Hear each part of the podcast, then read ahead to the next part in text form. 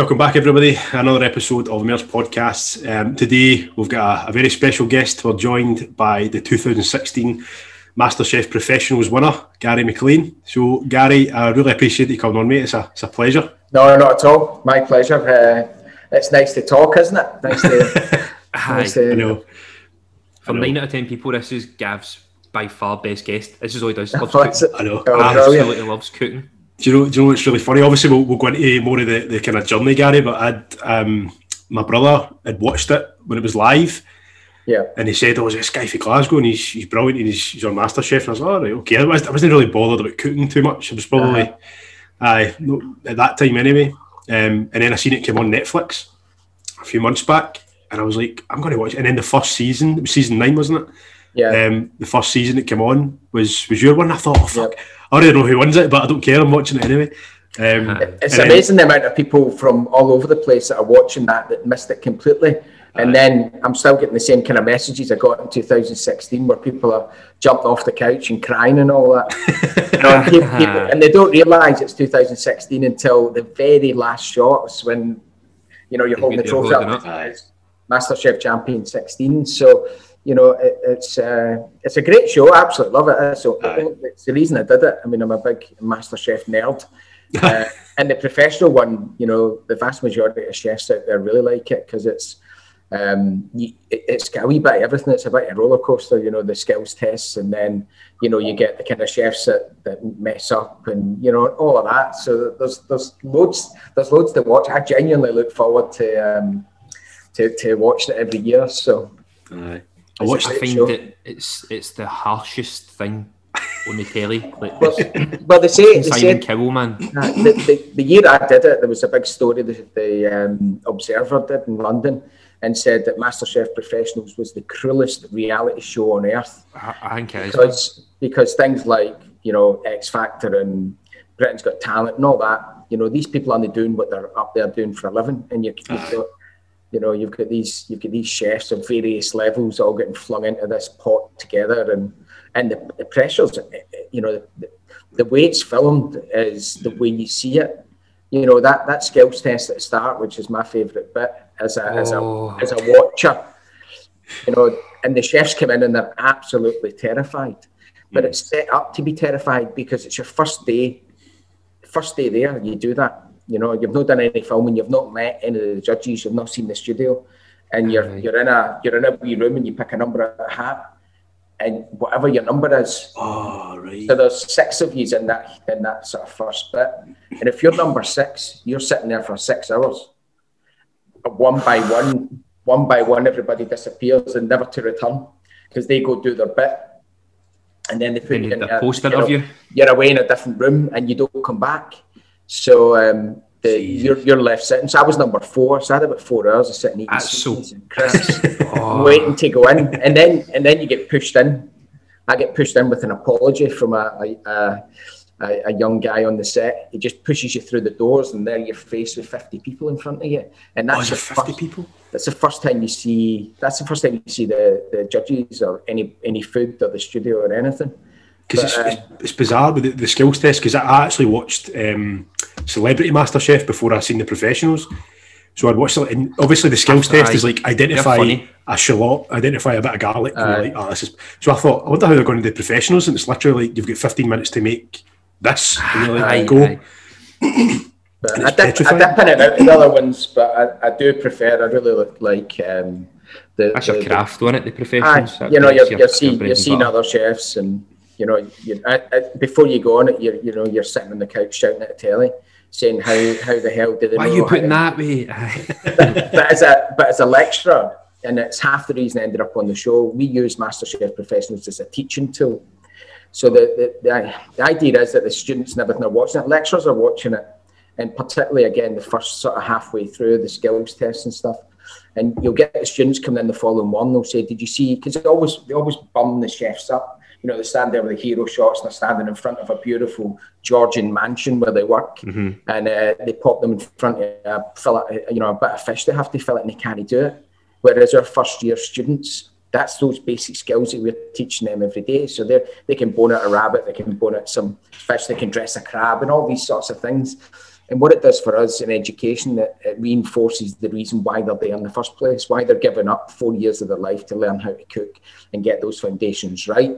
And then they can then take those skills forward and become, you know, whatever they want to be from it. So it's a great tool for us. Um, uh, the reason, for those who uh, not only is Gary, like the 2016 professional Master Chef winner. He's also the senior lecturer at City of Glasgow College. Is... Well, I'm, I'm no longer senior lecturer. I'm executive chef, so I've got a different kind of role.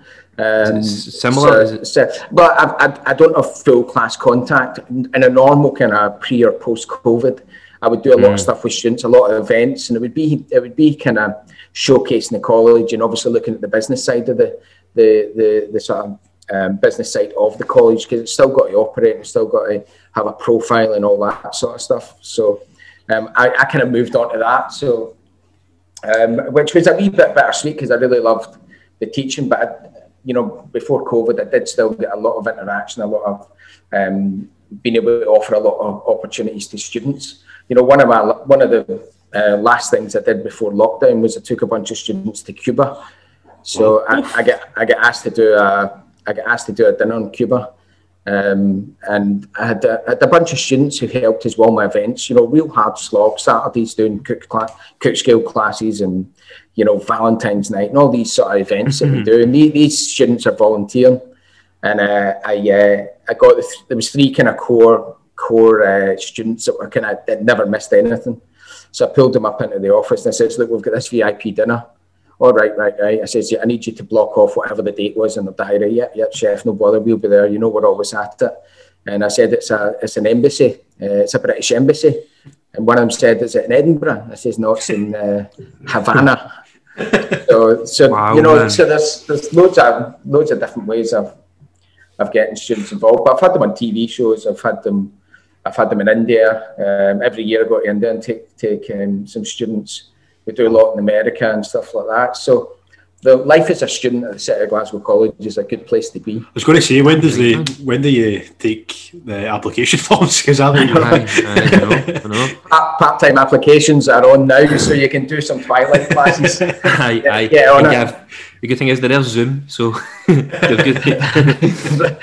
we're, we're, we're hoping we're hoping. I think everyone's hoping that we get back to some face to face and yeah, yeah. Ah, hundred percent, hundred percent. So, how did your whole career come about? Then, how did it all start? Did you always know you were wanted to be a chef, or? As soon as I found out somebody would pay you to cook, that was when I decided. Um, always messed about with food in the house. Um, you know, growing up in the sort of eighties in Glasgow, you know, it was, uh, and I lived in quite a tough bit, of, a tough bit of Glasgow. Um, you know, so food. Where did you stay? Was, Where were you stay? Um, I was in, in Knightswood. Oh, all right, oh, okay. I'm yeah, from Chapel. Well, I'm, I'm, I'm, I'm officially at Shafton. I come from, uh, which oh, is the which is the bottom, bottom end. And I lived before that. I lived in Temple, so um, I moved about five streets away, but it, it was it didn't get any better. But but as I say, you grow up and you know you get great mates and you know, there's you don't really notice any. There's no difference between it because that's oh, what no, that's what you that's, that's where you are. So that's where you grow up. So, um, but I was always interested in food as a kid. I always messed about and. Um, I, when I went to high school, uh, I was, I mean, I was rubbish at school right throughout, to be honest. Um, I had no interest in it. I had no, and again, I think it was just, I wasn't any different from any of my pals. Um, but I, I did home economics. something at school that, that takes a passion. I feel I feel like I'm but learning that from talking to so many people. Hundred percent, and I, I, was really lucky that uh, you know I would go from the English and maths classes and the science classes and everything else, and I'd be the, the worst student in the class in every respect, behaviour, everything. and I then I went into home economics, and I was the best in the class. And the teacher spoke to me like I was a normal human being. Yeah. And uh, it was my home economics teacher that said to us, I must have been about 13 or something, said, you know, have you ever thought of being a chef? And I know it sounds crazy now, but back then I remember thinking, you know, what is a chef? Because mm-hmm. because back then there was no chefs on telly. You know, there was no there was no celebrity chefs. Cook. There was no aye. none of that Master had started. Chef, there was aye. nothing at all um, to sort of for a young person to kind of say, well, that's a that's a job that I could path. maybe do. And then I remember just thinking, you know, thinking if someone can pay me for something I love to do, excellent, that's me. And uh, at 15, I got my first job, and I basically, uh, dare I say, I dubbed skill for a year because I worked. so, I never, Where were you working? I, what was your first job? My first job was uh, in the Trossachs uh, in a hotel in Kinlochard called Forest Hills. Wow. Wow. Again, I had just I had the long term 15, um, and I I get flung straight in. Um, I was boning out, you know, boning out deers and day two and all that sort man. of stuff. So wow. the, the, food, and I just thought that was normal. You're standing filleting wild salmon, and you know, it was a, it was a, thinking back on it, it was a, such an amazing place. You know, the fridge full of grouse and you know, and it, it was just normal. No whiskey, just, no whiskey, Gavin. Oh, there was, there was, there was. I mean, it was, it was incredible, incredible place. So see, see that whole sort of process. Do you think that's is what would you? Would you think people would respond to nowadays? So somebody was fifteen and they went into that environment.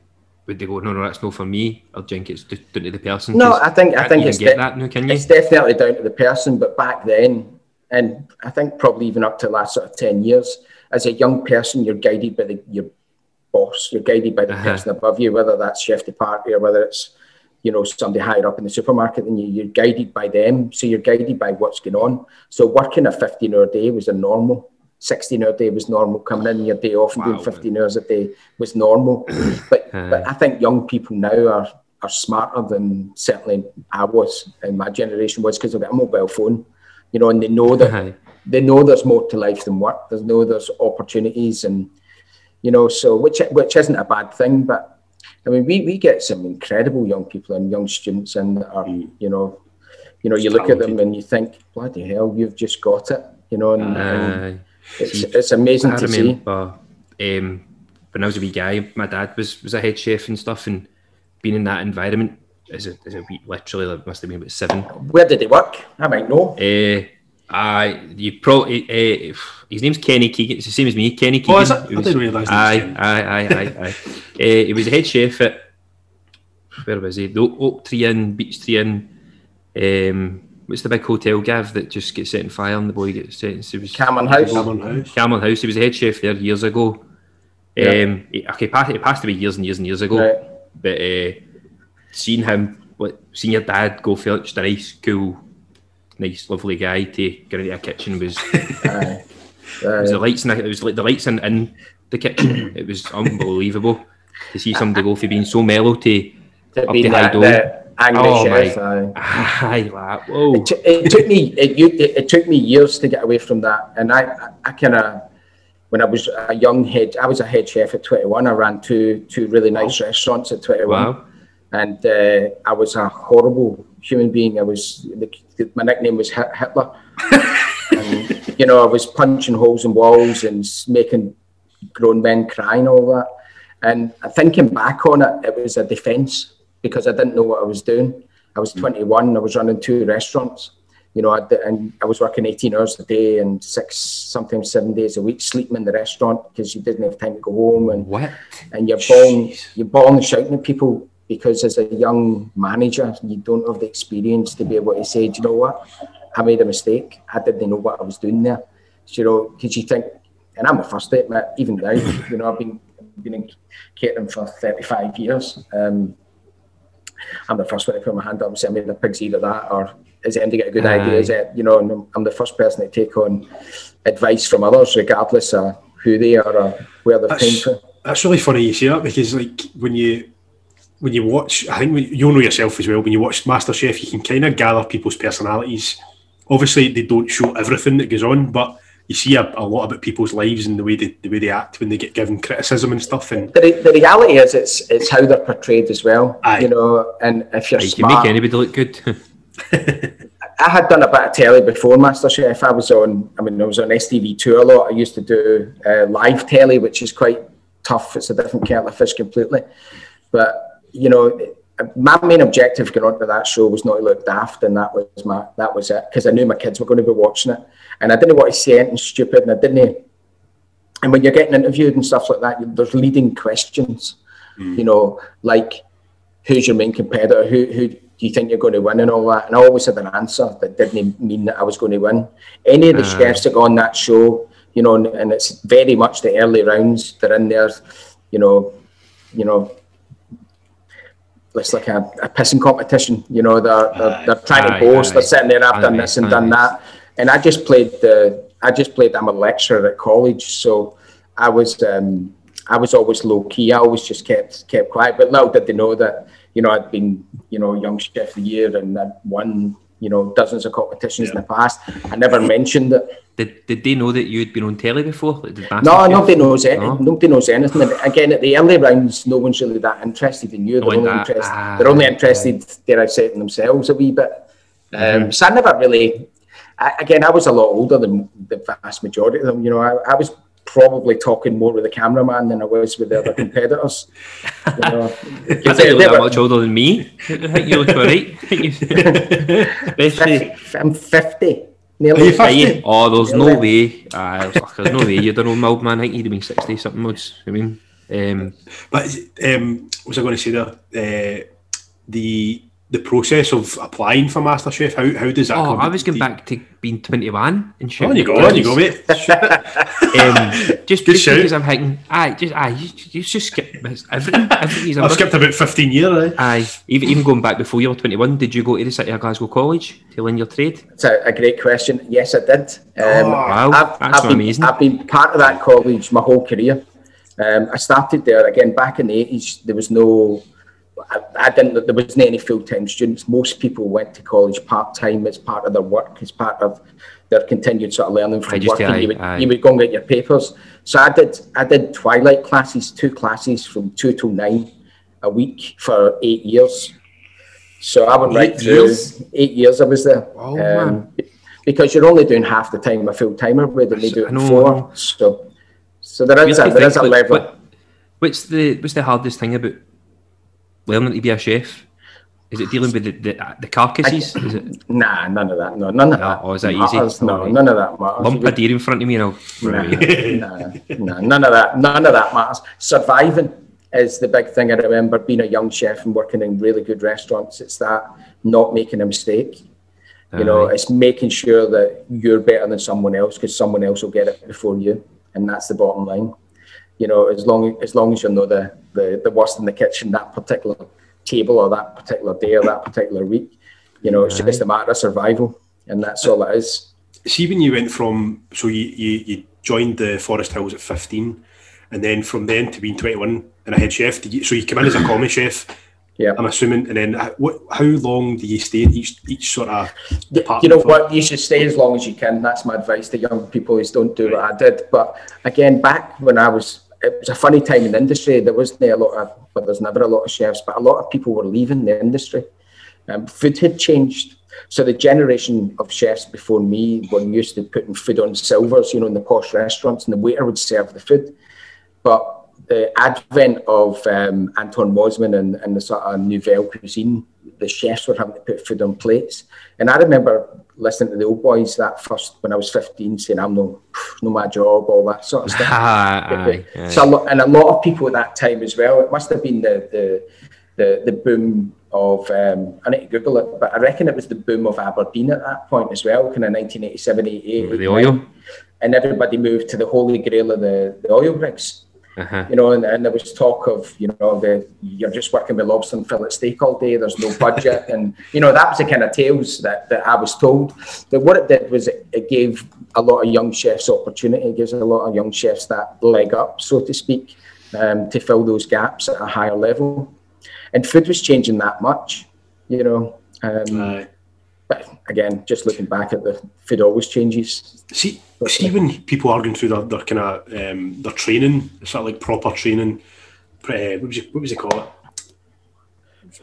Apprenticeship, yeah, but that's not a thing. No, no, no. Is that a thing for chefs? No, I'm talking about. Yeah, you can. I'm Is that a thing for chefs? You can be a, you can be an apprentice chef. Yeah, you can go through an apprenticeship, mm. or you can go down the college route, or you can go down a. I'll just figure Experience. it out myself. Yeah. What, what I'm trying to say was, is it is it always kind of classic classic training. That's the word I was looking for. Is it always kind of French cuisine that they tend to go back, to, or back back then it was. You know, my final exam was written in French and stuff like that. Um, oh wow. Which was a real struggle for me because I struggled writing English. but, um, myself, but no, not, not anymore. The, the whole French thing has been dropped. It's been dropped for um, quite a long time. I think about 10, 15 years since we started teaching students but the fundamentals of cookery hasn't changed. You know, the fundamentals of of what happens to a piece of meat when you put it in a frying pan, or how do you look after a vegetable, and all that sort of stuff. Um, and the way that we teach it's ever evolving as well. You know, we we we um, we provide SQA, so Scottish uh, qualifications, mm-hmm. and we have the ability to kind of change what we teach as long as we cover the guidelines for those particular units. So it's really really flexible and it changes quite often. So as we bring through younger lecturers who are, you know, superstars, absolute superstar chefs, they're bringing through uh, new methods, new technique, new kind of new views, and obviously things, you know, like the the you know the, the rise in vegans and the rise in sustainability and all these other things have to come in. So it has to be an ever changing it has to be an ever changing. Uh, yeah, yeah, most definitely. Although the certificate they get won't be a million miles away from the certificate I got, it's just changing uh, within the times. Modernising it, really, right? I like you say, uh, with the times. And we we we claim we, we, we want we want to be world class, and we want to make sure that any student that comes out from our college with that qualification actually knows what they're doing. Yeah. So they're carrying our our reputation your with torch. Them. was your reputation now, surely, man? You, you, must you must have a statue of you, have they not? must there's, a big, there's a big the picture kitchen. up on the on the wall. Ah, uh, you might no. We need a we need a statue. stone. And no, it's, it's, it's, on it's on Cathedral Street. It's about twenty foot. All right, that's okay. That's all I need to know. As long as, it's, as, long as you get a statue in it. I know, I know. I'm not, I'm not statuesque. oh, you most certainly are. I was, I was watching you on YouTube earlier on. Eh? Um, so, what was your final? Is your final exam for City Glasgow College different from what it is now, or is, is it still the same sort of? Or is there a final? Exam? I did it, aye. Um, well, my, I did City and Guilds, which was different. I mean, I did a thing called 706 that's a, that's a that's the thing with all trades, a City Guilds. Aye, I mean it's quite a well known, quite respect. I mean, all they are is an awarding body, um, the same as the SQA, but mm-hmm. it's. Um, I think our exams. I think, I think our exams back in the day were harder. The pass rate was really, really small. You know, to get through an exam back then was really, really tough. Um, these days, you know, it's a combination of stuff. There's continued assessment, there's, there's um, folio work and all that sort of stuff. And they only ever really do an exam uh, until they get when they get into a kind of HNC is the first exam, actual practical exam they do. So as, but um, again, that's gradually changed. That's been gradually changing over the years, where they they want to, they don't want a student getting penalised because they're rubbish at exams. Yeah. You know, and I, I, to be fair, I do agree. I get it. I get we, it. I, am we, I'm more a practical learner. we get we get quite a lot of students that can crumble in an exam, and we know they would walk. You know, they're everything. They've got great skills. They've been turning up. They've they've got the knowledge, uh, but when when they put under that kind of pressure, but um, but no, it's uh, education's an exciting place. I love it. It's ever changing. It's ever changing, man. Yeah, yeah, it has to. So so moving on for so you're 21, you were making old old men cry and and this and that. How did how, how did you progress from there? Then, what did, what did you then well, move I, on I, somewhere else? What happened? Um, I, I, again, I was always hardworking, always organised, always ambitious, always willing to take on this big next role, and uh, I I was running a, a restaurant in Bearsden. Right. And the owner had the owner had another place, and there was an issue in the kitchen or whatever else. I took that kitchen on as well, so I ran both kitchens. And I kind of found out a bit of a skill with people, I had a bit of a skill with being able to to manage people even from a you know from a, a distance. You know that I didn't need to stand over them. I was mm-hmm. quite good at picking teams. I was quite good at building teams. So I did that for a few years, and then I got um, I got headhunted by Glasgow Museums to open the Gallery of Modern Art. Uh, um, when that so it was about '96. Um, and again, I, had been working in two really small restaurants, you know, 30 covers, really fine dining, and uh, ended up taking on this kind of um, council building. Um, so I had a massive staff, brand new kit, million pound kitchen, all that sort of stuff, at you know the TV in and the Queen in and all that sort of stuff. And did you meet then, Lizzie? I did. I. Yeah, oh, yeah. she's keeping well. 96. She looks the same. I bet you she does, man. I mean, as a chef, you get to meet loads of amazing people. It's just another one of the wee sides uh, of having that, that kind of job. But, but um, after about eight weeks running the Gallery of Modern Art, I ended up running the Burrell Collection as well. All right. And then I started moving in to help out with the sort of VIP stuff, you know, Kelvingrove and City Chambers and all that. So I did that for a couple of years, which was good. Um, feeding, you know, royalty and prime ministers and all that sort of stuff. Um, but the, the, probably the biggest buzz was um, doing functions in Kelvingrove. You know, it was because it was a place I always went to as a kid. You know, I was fascinated by the building, and standing there my first night feeding 500 people was uh, was amazing. You know, a real, a real career high.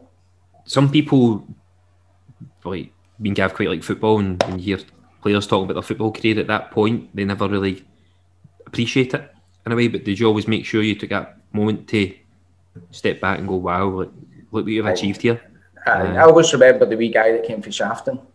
Aye, so when, I'm, when very self-aware. when I'm standing in, you know, a millionaire's house in the Upper West Side doing a charity dinner, and I know where I am. I appreciate uh, where I am. If I'm wandering the streets of Calcutta, it still amazes me. Um, that's brilliant, man. You know, it's um, and and as I say, life's all about these experiences. I think and and just getting getting off getting off your backside and doing something. Yeah, no. you know, you've got to make, you've got to make stuff ovens. happen. I've got four ovens, man. I'm. I was, I was literally, Gary. I was literally about to say. Speaking of million pound kitchens, that's a fairly. that's probably up there, it? it? needs to be up there. It's not. If that's not a million, it's just a ten raff or something. no, not quite. Need paintings on the wall. They've got a fair few bob and all. that they've all been done by kids and stuff like that. That's brilliant. They look class. Brilliant. So one of them was done in a one of them was done in a secure unit for for kids that are. Um, aye. Kids in trouble, aye, aye. You do, um, you do a lot for charities, didn't you? You do quite a bit do, for charities. I do, I do most of my week's charity work, if truth be told. Um, wow. With a, with Scotland's national chef role, i have uh, I've volunteered quite a bit of my time to that, and I get obviously I get support from the college with that as well. So um, when people chat the door, and if it, as long as it's supporting food education or or um, kids cooking at any level.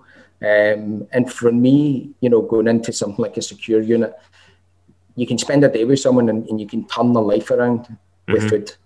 You know, you can you can give them something that they've never had before as a skill and, and a wee bit of pride in what they can do. So I think it's a I think it's a great medium for um for, for changing people, to, like everybody's on the same level when it comes to you know, when it comes to when you're going right, oh, it's, it's, this, it's, it's, it's, a massive level. Kind of, you're at the same level and you're kind of going, right, well, we're just going to do this and we're going to focus on this. It's, uh, it's no, something I found, uh, food's I get amazing. how to, to roll sushi, how to make sushi. Yeah. Oh my God, I felt I was back at school, man. I was like, I was, well, the, women, the women that taught me was amazing. And I was, three hours, I was able to roll main sushi and well, my, my first TV gig in Scotland was it was um, it was a little news piece or a little outside broadcast where they came to my evening class where I was doing sushi, and um, and what happened? Long story short, what happened is we were I was teaching.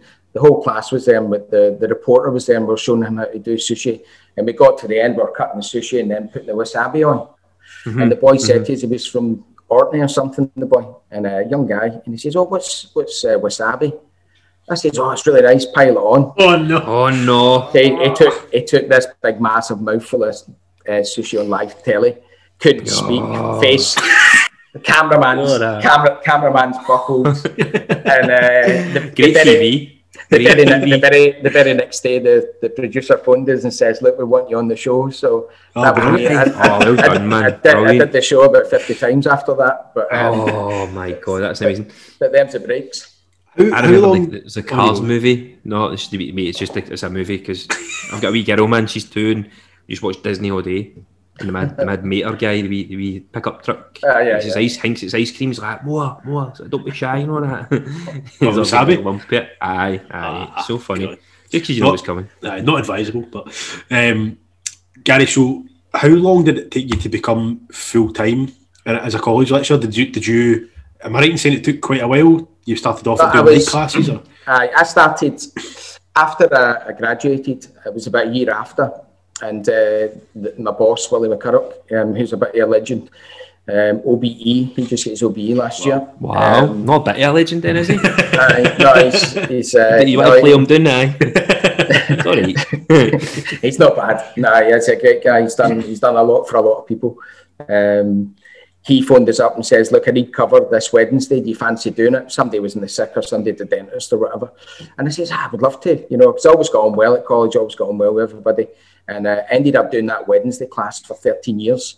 Wow. So, so 13 years. So the 13 years between that and that, my obviously my jobs and everything changed. And I was running 80 restaurants at one point, but I'd be going 80? for the. I, I, I used to, again jumping from museums. I then moved into um, being executive chef for uh, big companies. So I would open restaurants all over the country. So I ended up man. ended up opening about 80 places. But I used to go for these big jobs, and I really wanted the jobs and everything else. But I used to say, "Have you got any questions?" I always used to say, "I can't work a Wednesday." oh wow, man! I teach. That's amazing. But what that gave me, because obviously as my career moved and I became like a big boss with a lot of responsibility and big budgets and all the sort of pressures that that job entails, I used to go to college and I was just a I was just a part time lecturer. So I was just bottom, lecturer, mate. I was I was uh, bottom rung, you know, and I would just go in and uh, I would just I would just love my day with the students and just try and you know do my best with them. And it was it was like a day off. It was better than a day off. Oh, is it? Didn't get, didn't get, I was going to say kept your feet in the ground, but it seemed no, my feet are always in the ground. Cool, uh, no, I, that's because gravity works really well with everybody. Like but I, I, I, know what you mean. You seem quite but just a normal, I don't, cool guy. I don't, my thing is, I don't think I would have taken the day off work if uh-huh. I wasn't going to college. Aye, so aye. You know, so it was enough of a distraction, and it was a different social circle as well. You know, it was uh-huh. lecturers, it was educators. I was meeting some great young chefs coming through. It was also good for recruitment as well. So I used to see you know, pick people out. I people would come say, you know, you need a job. And I was running, you know, half of Glasgow at one point. Mm-hmm. So I was always looking for good people. Um, but alongside that, when I was with G1, I started an apprenticeship program and we got about 80, 80 young people through that as well. So all the Amazing. all the all the big name chefs that are now in Glasgow running the you know the good places are probably apprentices that I started when I was there. Taught by you. So maybe not taught by me, but taught taught within the sort of realms of, of what I was you. doing. Do you know that's that's like see listening to you, your your career and then when, when, when you watch MasterChef, it's like, and now we've got um, college lecturer Gary Maclean. you're aye. like, aye, but what about all those? Fucking hell. Aye. Aye. Do you know what? I, I, I, did, I, I, didn't even mention it in my interviews. I applied three years in a row and I never mentioned any of that before. Right going to explain why you ended up doing it? Did you do it because you're like, ah, these fucking chefs are coming in? No, what all three crowds are getting this right. Uh, what what happened was uh, in 2010 I started college full time and I started running restaurants part time. So I was running about six restaurants. I was in college full time, and uh, again, it's always looking for that next stage. So I thought, right, I want to start the competition circuit because competitions within college is, is huge. You know, mm-hmm. they're um, you know the you know you're it's a, it's a badge honour for a lot of colleges. Um, and uh, so I, I, went to I went to Willie and said, Willie, I fancy doing some comps. And he says, look, I'll back you in any comp you want to do. So in about six years, we won about 20 national competitions. Jesus. So we became um, we became the college to beat in the UK and abroad. We were going abroad and, you know, we were really trousing other colleges. Uh-huh. Um, and it just became part of that the DNA of the college and still is. I mean, the competition is so important. Um, and it's continued to this day, albeit it's now getting run by some of the students that have now become lecturers that have now become the, the competition coaches. Yeah, uh, and they're much better than me at it. You know, they're, they're, they've, they've just carried that on. But again, going back to we used to use MasterChef as a kind of training tool. The students would then be asking me, "Look, you're you're good at competition. You can train us to win competitions, but can you do it yourself? Um, and, and obviously, my kids, my own kids, were saying to me, you know, Dad, why are you not on that show when I'm shouting at telly and all that? And uh, I said, right, I'll apply. And really nervously, I, I applied. And um, so I stuck my I stuck my application. It's a kind of ten page application. You put in a five course menu and all that sort of stuff.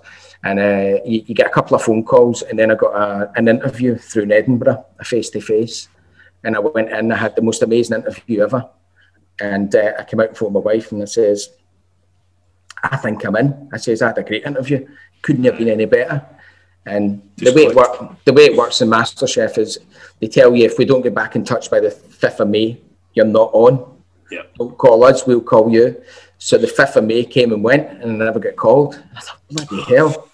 And I, you know, I had, a, I had a, year of reflection. What did I do wrong? How did I not get on? So I thought, right, I was determined to get on. And I kind of thought to myself that I was a wee bit, I must have went in too smart. I went in, I went in with a, a suit on, a nice suit, polished shoes, a nice shirt. And I thought, I've been too, I've just been too... Too serious? Too serious for this. Uh, so the, the following year I went back and had a pair of sannies on, which I borrowed from one of my kids because I don't own a pair of sannies. Because you're just always in suits. and, a, and, and, a, and a Star nice, Wars, a Star Wars t-shirt. and I went in. Is that the one you had on the other night? No, I've got hunters on. No, I've got hunters. Okay. Um, okay. And uh, I went in and I had the worst interview ever. I had these two young lasses interviewing me, and there was no rapport, there was no chat, there was nothing.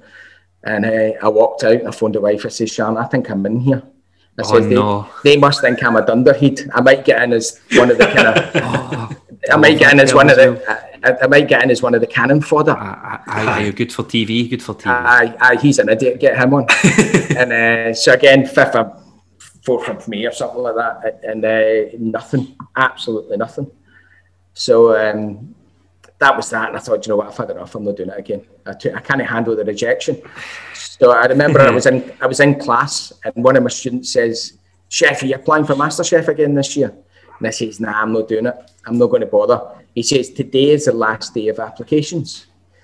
And I thought, Nah, I'm not going to do it. And uh, I sent everybody away in a break and I went back to my office. And I thought, you know what? See, I'll just I'll just two, apply. Just before you go on, your two previous applications, did you put just just chef lecturer or did you get the full booner? They're not really asking for anything like that. They're asking for oh, your right, philosophy and food and your faith. They're not looking oh, for CVs, right, right, so, so they don't really know you. They don't really know you. Um, and I stuck the year before's application and they just changed the date. So next day I got the interview. I did. I went right through the whole thing again. I went. I got back to that interview in Edinburgh, and that's the final stage or one of the final stages. So I thought I thought through it, and uh, I went smart casual. So I was, I was Smashel.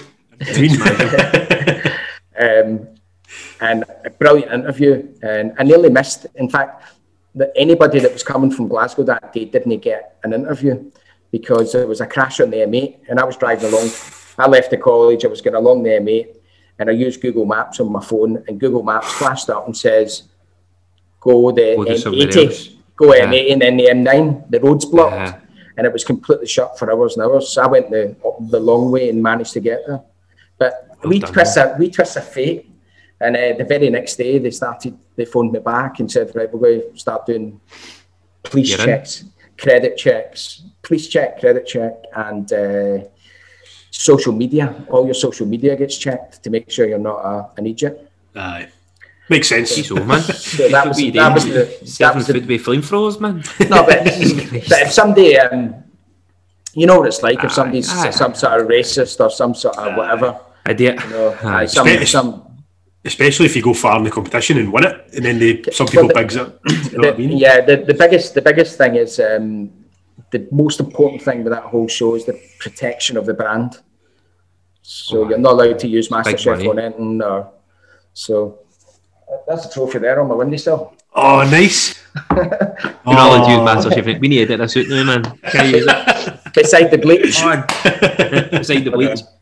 That's a bleach. He, ble- he bleaches oh, every morning. He's going to get it for us. Let's see it. You wonder. Oh, I know. Oh, Some ah, size. That's a good size. Oh, ah, that's amazing. Tremendous. Yeah, big. So, Absolutely yeah. tremendous. No, it's not. Well, I think it's quite big. Yeah. Head sized. Aye. Oh, That's you pull his headphones out again. So, aye, so so when you get to um, your application's accepted, and you see, you obviously explained about the the, the skills test moving in, and you're saying you're sitting there, you know, there's six people, you could be waiting six hours, you yeah. were the fourth person. I, do you remember the skill, like what you made in the skills test? Because you had quite a good one, didn't you? Aye, aye. I had uh, I had neck a lamb, right. um, which is my favourite cut and it was, oh, there was, a, perfect. There was, there was a bit of, there was a bit of butchery skill and stuff like that. So, but looking at most of them that year, I would have been okay with any of them. and it was the only thing that kind of worried me because you're, you're, I was about 10 weeks knowing I was going on before I went on, you know, because I was a later heat and stuff like that. I used to lie in bed at night and I used to worry about what don't I know? What oh, can you give no. me that I don't know? And I think um, sea urchins was the only thing that kept me awake at night. So sea um, urchins, sea urchins, just in the I'd never, I'd never worked with sea urchins, so I, I, watched a bit of YouTube on sea urchins, and the off chance I got one, but I, I didn't get one. So. Amazing. Which so, just oh sorry, Gav. I was just going to say, on the off chance, did you already have that kitchen that you've got the new before you went on? Because you could cook it in the world in that kitchen. No, I never. No, no, no, no. didn't. No, no. That, that's what happens. When you win MasterChef. I send, you, send you send you four ovens and push action draws. uh, MasterChef don't actually don't get you. And that's all you get from MasterChef. I know. I found that. I found that really. It's the same as the Bake Off, is it? You get nothing for the Bake Off.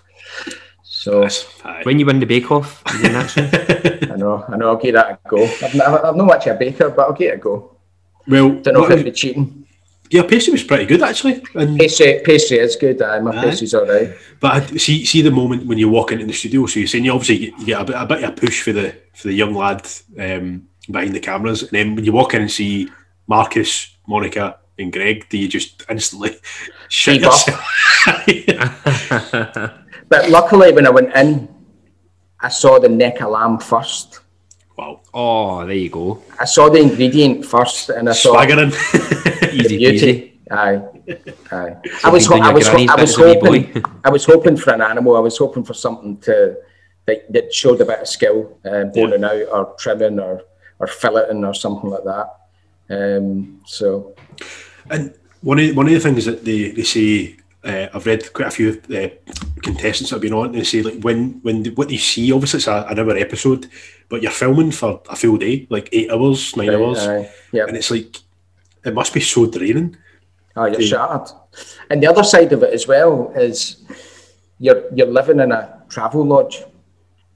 Oh no! And you have to check out that travel lodge every day. So every day you're leaving the travel lodge for an empty room, then you go back to a different room so you can't even settle.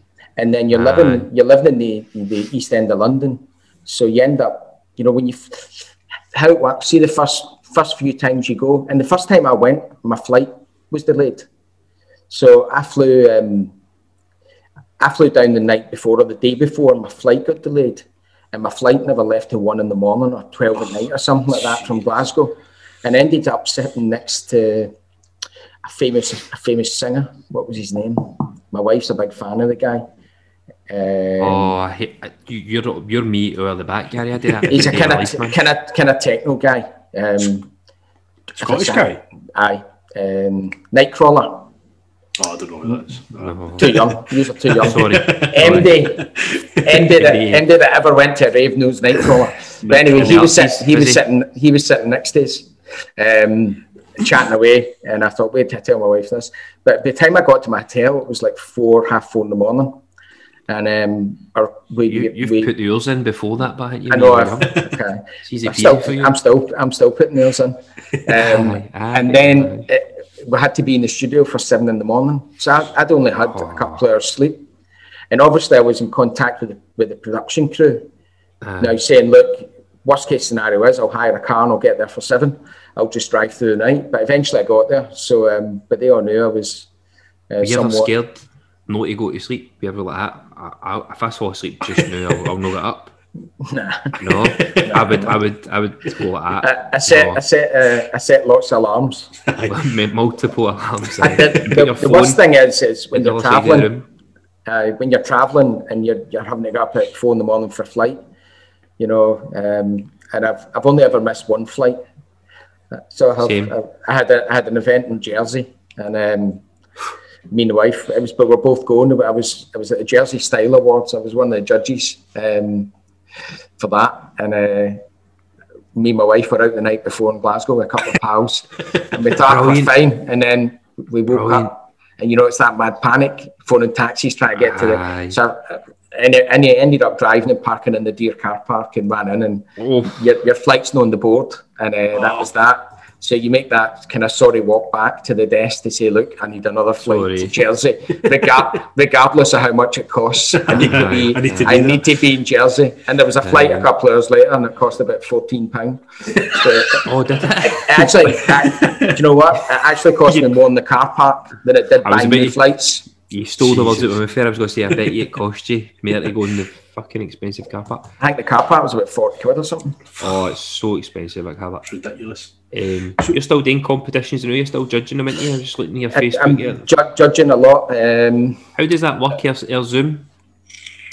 You know, uh, are you looking at India? You're you looking at the India competition? I, I, I was looking at the, the biggest culinary competition for students in the world goes ahead despite pandemic. 50 countries, 24 yep. time zones some of the world's biggest chefs involved. How does that work? So I'm normally a competitor in that. So I'm oh, normally really? I'm normally the coach for Scotland, and one of my students is the competitor. Um, but because the college was shut, we had to pull out early January, and we we do really well. We this is our fourth year at that competition, and we we finish in the top you know top five every year, um, and we had to pull out late, and then they asked me to judge it. It was actually it was actually really good how they done it. You know, Zoom's uh, Zoom's you know we're all learning how to use it and stuff like that. Uh, every every I mean, I was I was judging uh, seven countries, so Turkey and uh, where was I judging? Turkey, uh, Nepal, India, um, that kind of middly bit. Yeah. You know, they're, they're about aye, five or six hours in front.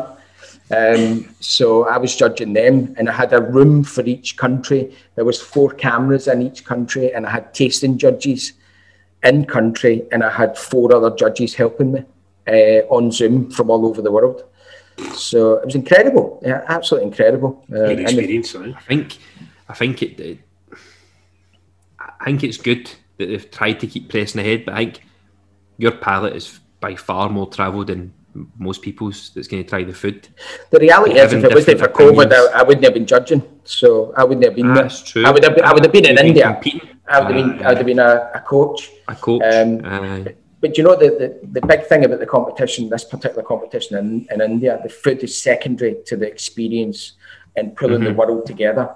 You know, I've sat I've sat in you know in in in the company and you see five or six students sitting together and you've got you've got Russia, you've got Palestine, you've got America, you've got Israel, all sitting chatting each other up, all trying to get Honestly, the, and just see that whole kind of bringing the world together it's uh, unbelievable. It's just, I've never seen uh, it like For it. as much as it might not be about that experience, but it's good to keep. And I think keeping they talk about this the spirit of the competition and stuff like that, and that's what it was. But I'll be honest. I'll be honest. The food was was the best I've seen it. Really, really. Best I've seen it this year is is and obviously students are in their own environment and everything else, but um, it was the, it was the best food I'd ever seen in this competition. See, see, if it was me, I'd be doing everything to go. How can I cheat here?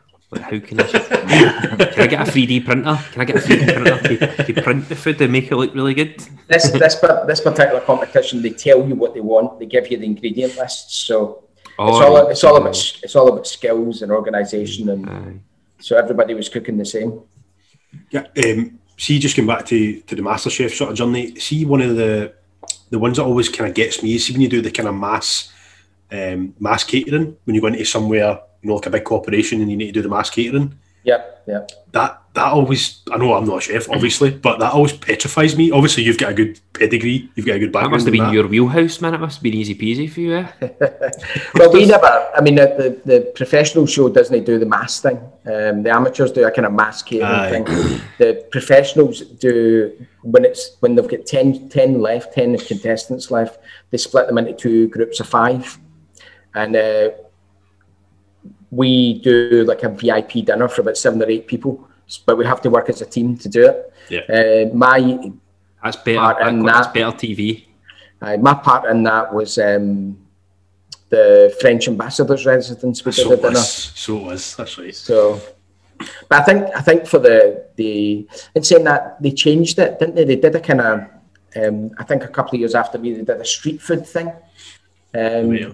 I remember that was popular at the time, isn't it? Whatever's popular at the time. I, th- I, think they just keep changing it up. It's a, it's an amazing crew behind the scenes. Did you were you, on, were you on pastry in that? Am I right in saying? No, I did. It was um, there was five aids. Two did the starter, two did the main course, and I did the pastry. Aye, I thought that. Aye. And I got I got tricked into doing the pastry. Did you? Aye. How? Well, I did chocolate fondant, and you should never ever do chocolate fondant on the telly. It's, a, it's an absolute. No one's ever done it. It's always a. It's always a disaster. So the idea is it was fine. Why would it, be, why would that be disastrous? Because you don't know the, you, no no you don't know the oven, you don't know the the timings or anything like that. Oh. So um, and if you make a mistake, there's very little recovery. This is uh, this is by no means at your level, but we've just moved out in a new house and get a new oven. My good lady makes biscuits, right? Right. You know, the wee, like, you. the biscuit. Oh, lucky me. That's why I'm seven stone heavy. but, uh, it's the wee, the wee kind of designer biscuits and the wee fondant and tappy it, and it's going to be designed. They look brilliant, they look tremendous. Yeah. Um, we're about a day or two away for her getting our tools out and try to make biscuits again. She's like, I need to know the oven. I'm like, an oven's an oven, like to me. no, it's not. But they, there you I, go. I, eh? put my place big time for. No, never. an oven's not. So is she is she happy with the oven? We'll find out in two days. everything everything must be here before we go any further forward with with the oven. So, she do it as a business? I, I was, it was just COVID. COVID, she, right. had to pivot. We had to pivot. Uh, the biscuit box. Right. Soon, Instagram. She, could use the ovens, couldn't she? She could. I'm just looking for a wee mate. Send the message over. Just send them out. Uh, just get them you, over. You, you, you must be G61 or something like that. That's a big issue. no, I just G, G33. Uh, you're, you're, not, you're, you're a stone throw away from me, Gary. But, Rob um, Royston. How do you know where he lives, Gav? Because he put up a, a, drone the other day on YouTube and it took him over Robroyston. That's it. I know who that is. Oh, you took a picture of the roofs and all that, the snow. Aye. I got a drone just after Christmas. So, what type of drone did you get? I, I quite enjoyed my mate's got drones. I got a, a Mavic Mini. Mavic, aye, aye, aye. It's only one you can fly over. it's only one you can. A license. You, you know that. So, but, but officially you don't really need to do it because of the size yet. But it's only one you can fly over houses. Oh, right, okay. Without without aye, getting into any trouble. Tam, you know Tam, Gav? Uh huh. Tam, my mate Tam, he he's in uh, Bali. Bali. He's in Bali. Uh, he's got a drone. He got a drone before he went away to, to document his whole experience. And amazing. You use it with your phone. It's I. I you, you hook up to your phone. Must be so. nice. Huh? I, bought, I actually bought two. I, I, I, didn't do my research, and I, I, spent about 150 quid on one, and it was rubbish. It fell out the sky at 100 feet, and it, it, just went. If you put it past somebody's house, the Wi-Fi sends it into their window and all that. So, um, the Mavic, so Mavic, I, Mavic is very good. The Mavic, the Mavic doesn't do that. So the Mavic's amazing. Now. Aye. So, uh, right. I told, I told, I told you we'd go off in tangents. Who, who would have thought we'd be talking about uh, droning? did you? Did you? I'm sure you've done your research on your, your drones now, and you're well clued up. And uh, ah, it's only one. To, it's only one to have. It must have done well in the snow. Done well in the snow. Uh, it was good. Get a picture of Gav's um, There you go. Gary, the, the one of the, I think it's I think it's the third, maybe the third last episode when you go abroad. Um, yeah. I think was it Norway you went? Uh, we went to Oslo. Oslo, oh Norway, God. yeah. That that food looked scary to me. like, uh, it was. Um, again, that was a. See, at that point in the show, you're making a show. At that point, you're trying to make decent telly and, and have a laugh because you've made it to the end, and uh, you don't honestly think you're going to win. So you're just trying to get that that amazing experience out of it. But anyway, and that also forms part of the kind of wrap party for the crew. Because um, when we got off at the airport, they all hit duty free and we're buying like cases of beer and all that. and the three, us three competitors are going, "What the hell are they up to? We can go to the pub. It's ten quid a pint in Norway for a, for a beer. Ah, ten, Scandinavian countries, man. Scandinavian. Oh, it's fuck. But anyway, oh. um, so basically that day we had um, we had to cook in this three Michelin star restaurant, and uh, the head chef um, Bang, uh, what was his first name? Esben, Esben Bang. It's about se- seven foot, seven foot tall. And we had a we had a call time of about five in the morning. So we are sitting, and the idea is with MasterChef that you don't everything's real. So if you see us walking in somewhere and meeting someone, that is the first time we've met them. So as it's the first time that we've we've been introduced and everything else, it's as real as real can be. So we were there, I think, about five in the morning, and we sat there for about two hours, and the place was locked. next thing is Esben turns up at a taxi, and we're still outside because we're not allowed in until they start filming. And uh, we're outside. We could hear him shouting to himself in the place, pots and pans banging about. I mean, and he was up there on his own. Uh, we're crapping it. I mean, we're sitting outside this place, absolutely bricking it. And then, because one of the competitors, she was like into all our Michelin stuff, so she recognised them. So anyway, so it was like another two hours later, we do, we get rolled in, we get wound up, and you know, you, you we go in the restaurant, and uh, the first thing he said to us all was, um, "I believe you are chefs because we're the only country that does a professional master chefs. I believe you are all chefs." And I was going to say, "No, I'm a teacher," but but I think that well, well, I work is that's why we're here, mate. Just, but, um, but I got on. That that was a, a major kind of turning point for me uh, in that in that show. And to be honest, it's a major turning point every year in the show. And I always, you know, it didn't matter where they put me. If they put me into a three and one in Great Western Road, it was going to be a life changing experience. You know, so aye, aye. Um, there was a wee bit of you know playing the game, but I'd, for whatever reason, the food really clicked with me. I kind of really got it straight away. You know, I loved the fact that nothing came. There was nothing in the kitchen that didn't come from from Norway. Nothing, no chocolate, no olive oil, no lemons, no nothing. Everything did, had to come from Norway. How did you do that? What, do you just get a feel for these things, or I don't know. I just I just liked the ingredients. I like the challenges. Um, there was thirty chefs in the place as well, with thirty customers. So if you're running the restaurant in Glasgow, there's three chefs and 300 customers. So mm-hmm. it was ah, an easy, true, it was a, it was an easy shift. Um, you just have to just uh, adapt, smile and get on with it. Yeah. Marek, you saying you've been a people person. You said you've, you found out at a young age you're a people person. So I think that all of that would have helped. But to be fair, the other two guys in the final were, were good as well. Big Matt, who's who's messaging me now for something. Um, no, go, get him, uh, take him on. Can bring him on? Right, I know. We've never done that before. We'll send, we'll send him the Zoom if he wants to join us. send him the Zoom, see what he's up to. Not to take right off you. No, no it's fine. something we've never done before. That'd be some buzz. He's uh, no, he's he's he's a he's a, a beautiful human being. Um, so we, we've, we've, we've, we've, kept in touch since since then. But um, but no, it's um, it just clicked for you and done well. Am I right in saying the I don't know what level he was, but the guys I think I'm assuming um, I can't I forgot his name. Bang, Mr. Bang was the yep. executive chef or the owner. Um, who was his head chef? Was there uh, Irish guy, am I right in saying? Aye, there was a wee Irish guy. Aye, uh, I found that bizarre. I was like, fucking hell, this guy's Irish and he's a Norman. Ah, but there was Irish but, everywhere. But there was there was no there was very few Scandinavians in the kitchen. Oh, very really? few. Most of them were English or American. Ah, right, okay. and Big Matt, the guy who was helping Big Matt, had applied for MasterChef our year and never get in. Oh. So I think Matt had a bit of a hard time. Silver grapes, man. I, I, I think there was a wee, a wee, bit of that, but um, and I, I was oblivious to all of that because I was away doing what I was doing, and Aye. you know. But um, no, it was an amazing experience, uh, Norway. So it was. Definitely. And then again, another thing I think that helped me is the following day was a kind of a day off before we flew home and everybody went out and got leathered. And I stayed my I stayed in my hotel room the whole day, and I wrote my menus for the final. So I was on the phone. I was on the phone to all my suppliers in Glasgow saying, right, what is really nice just now? What's different? What's new? What's happening? And I just got a really good kind of chat on what I was going to do for my for my final menu. And uh, the, the other two guys wrote their menu in the plane. so got a wee step ahead. Why why why did you phone suppliers in Glasgow? Because that's who I know.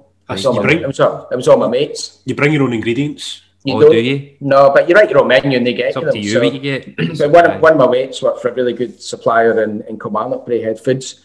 And, oh, uh, I got him. Do you? Aye? The, the remember your, your gym So they are. They're my Kieran thingy. Aye. Skin trains trained them, aye. Oh, they're beautiful guys. What's, what's their names? Pat, Craig. Yeah, Pat, Pat and Craig, sorry. Pat, Pat and Craig. Craig. Oh, Craig. they're so funny. Craig's on a Craig Stevenson. Aye. So, um, so funny. So I, I, had my mate wandering around the, their warehouse, just talking to me about food and picking bits up. And so, so, was, so at what point did you think you were winning? When you, this is. I still, I still can't believe I've got that. Are you kidding on? no, mental, mental. Too humble, man. But mental. Gary, the the girl was it Ellie? Was that her name? Yeah.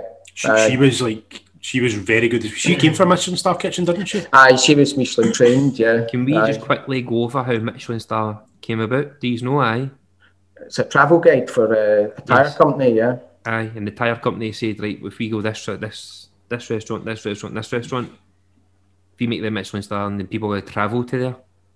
They'll use up our tyres. Yeah. No, it was a kind of traveller's guide when cars were first invented. And, uh, you know, the meaning of a star is something like um, worth a visit, worth a detour. That's what it actually means. But mm. it's, a, it's a proper big deal. I spent 20 oh, years of my life trying to get one and I was nowhere near ever. Really? Well, you might you might be the first college to get a, get a Michelin star. nah, never. My principal my principal would love us to get a Michelin star, but um, colleges can get. Do you not need to sell food to get a Michelin star? We, we've got we've got two restaurants in the college. Is that aye, well, aye. for students? Is that is no full no public restaurants? Oh, really? If you, if you chain, it's been done up. It's it's now amalgamated. Is it no? Is it no? Well, City of Glasgow College has been that for 10 years, but. Um, no, Anniesland, no, Glasgow, it's, it's not, no, it's not connected to Anniesland. It's the old building in Printon, the Central, the Allan Glen, and the Food Tech, right. and the Nautical College, all amalgamated. Nautical. Right. Ah, right, okay. So. That's mad, isn't it? So, what, what, what, does it take to be a Michelin star? What, what, Give up your life. Well, Cail Bruich. Um, that's right. Got, first female. Gla- got Glasgow's uh, Glasgow's first star in 19 years. And she, is, am I right in saying she's the first female chef to get it in Scotland uh, as well? Um, Off I Google. I think she is. I th- well, I Might be actually. Is she? I don't know if she's the first female. I Google it, Kenny. She, she She's certainly the first female in Glasgow to get a Michelin star. Maybe might be. She might well be the first female in Scotland. Uh, Lorna. Lorna, but just put in um, Kilbrews, you know. It'll probably come up. What is Lorna's surname? But, but Lorna, Lorna worked at um, Andrew Fairlie's her whole career. So ah, two Michelin star, and ah, she was she was always, you know, she was she was high up in there. So amazing. What, what's the? Do you, do you remember your? Well, obviously you will remember it, but your your finals menu. So you obviously wrote it in the, yeah, in the hotel. I did, um, you done razor clams for starters, ra- didn't you? razor clam, uh, razor clams with artichokes and lemon gel and seaweed and all that. And then I did uh, whiskey washed carrots, which is something I've made up. Never done them since. Uh, venison. what else? Celeriac and stuff like that. I think I did. And then I did uh, a kind of short a shortbread thing with uh, raspberries and vanilla ice cream for the Amazing. for the final. Do you know? Do you know one dish that really, really, really sticks out for me was the when you done the, the, the take on haggis, neeps, and tatties. Oh right, aye, aye. I remember watching that. I I was like, "Oh my god, I really that looks amazing." Well, that that came about. It was it was one of my mates who's a, an exceptional chef. This guy Willie Pike, and um, again, I would go. I was on the phone to him the night or two nights before I had to submit that particular recipe for that particular show, and um, this, yes. So um, and I thought I was like, you need to do haggis. And he and I, he's like a really, really well known and well loved chef in the industry. Mm. And uh, he's like, oh, you need to do haggis, you need to do haggis. And we had did a, a haggis dish a couple of years earlier for a big chef's dinner. Um, and it was it was his idea. It was a kind of it was a carved out turnip with just, um, onion onions and, and pipe potato and all that on top. So I nicked up that wee element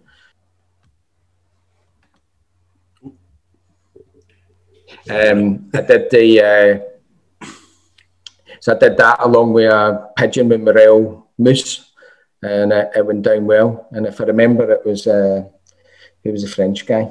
Oh, I should remember. I'm terrible with names. Did you say that a pigeon, a pigeon something mousse? Morel. I did pigeon with morel mousse. See, see, pigeon yeah. Surely the three of us when we think of pigeon, we, we do not think of cuisine. George Square, that's what you're thinking. George Square. They're on a diet of fag and McDonald's. yep, yep. Wee sausage roll, one leg. That's it. Just, I, I get it. I, I get it. Like, like, it's not those pigeons. It's wood pigeon from a wood. oh, I've definitely. But they look. They look the same. They look the same. The, the finalist this week in Celebrity MasterChef is Gary. George Square. And, and he's sitting in George Square with big spears, just trying to just throw. But, but, it's, but it's funny actually because a lot of the, you know, my, my eldest son, um, when the show was on, he, he was fascinated with the social media impact of it, you know, with, with what people are saying about me. You know, and, and, and people on Twitter and all that are really funny, aren't they? Oh, and, uh, there was there was one of the lines. Hands. There was one of the lines I had um, on it, and I said, I just want to to I would just want my meal to make people think they're walking up the west coast of Scotland. And uh, somebody commented, uh, dodging all the dodging all the homeless and all that sort of stuff. But, especially being from Scotland, like Glasgow as well, man. Oof, it's rough. But I never, I did all right on all the social. I never get any abuse or anything like that.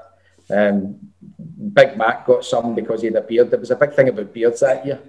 Oh, really? Uh, and someone had put up a post that it was me, Big Matt, who who who's got a, who had a big beard. There was another guy, Brenton, who had a big beard, and it, it, was, it, was, me in the middle. And someone had done this sort of screenshot of the three of us standing there, and the only thing it said was a young ZZ Top. but, nah, pe- people are funny, but um, see, see on see on your website, see when you click education, aye. top picture. Is that Aye. you with, with foot glasses, with a beard? Just probably. Do you want me to Is it? It? I don't know. Aye, you, have you got it? it? It's his website, so I fucking hope so. Aye, hold on, no, hold on, I'll show you it. Two seconds, two seconds. Um, I just don't want. Is it black and white? No. No. Right. All right, that's me. That's Jeez, you. oh, aye. Some difference there. Where, where was that? That was in. Uh, that was in Michigan. It's uh, representing Scotland and, and Michigan. So that was my two students. And the boy, the, the ginger boy with the beard, he was on MasterChef with me that year as well. He was my kind of student who did a kind of wee, a wee testimonial that everybody liked me. Um, no, that was, uh, and that was that was only the year before. Aye. That was 2015.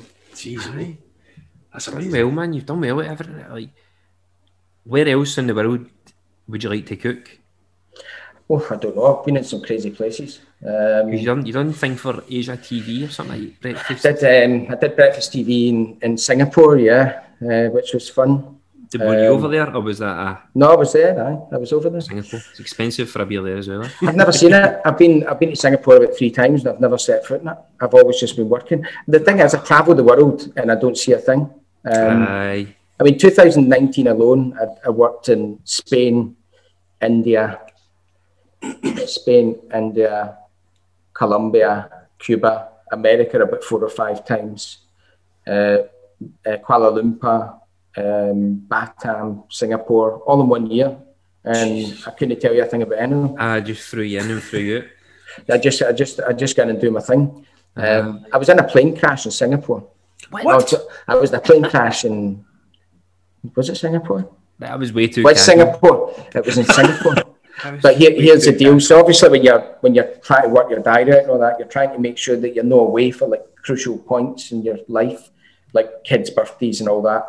And, Aye, um, I hope you're you know going to like the no plane crashes. I mean, don't mind going there, but, but no, but so anyway, it was always it's always touch and go when you're traveling. If you're getting delayed or you get held up for a day or whatever the Aye. case may be.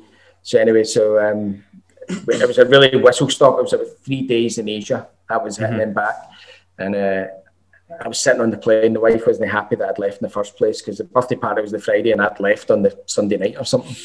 You better be back. I says, Aye, I'll definitely be back. So I was on the plane, just about to take off, taxiing down the runway. And I'm on the phone to the wife and saying, That's fine, I'll be in Dubai in seven hours and then I'll be home. I'll see I'll see you in the morning. And then suddenly it was like plane just anchored, stopped, everybody's launching forward. Somebody was on their phone, in the plane. so I'm, I'm actually on the phone to the wife, and she's like, ah, what? you know, I said, the plane just bloody stopped. I said, we're taxiing out and we've just stopped. What's going on? I says, I don't know. Four hours we sat there, pitch oh, black, four hours. And oh. we were stuck on the middle of the.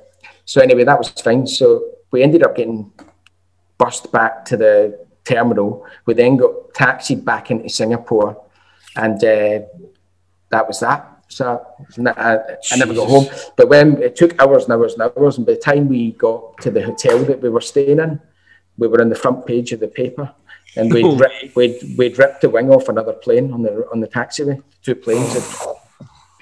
Fucking hell! So I phoned the wife. I says, "Look, I've been in a plane crash. I'm I'm okay."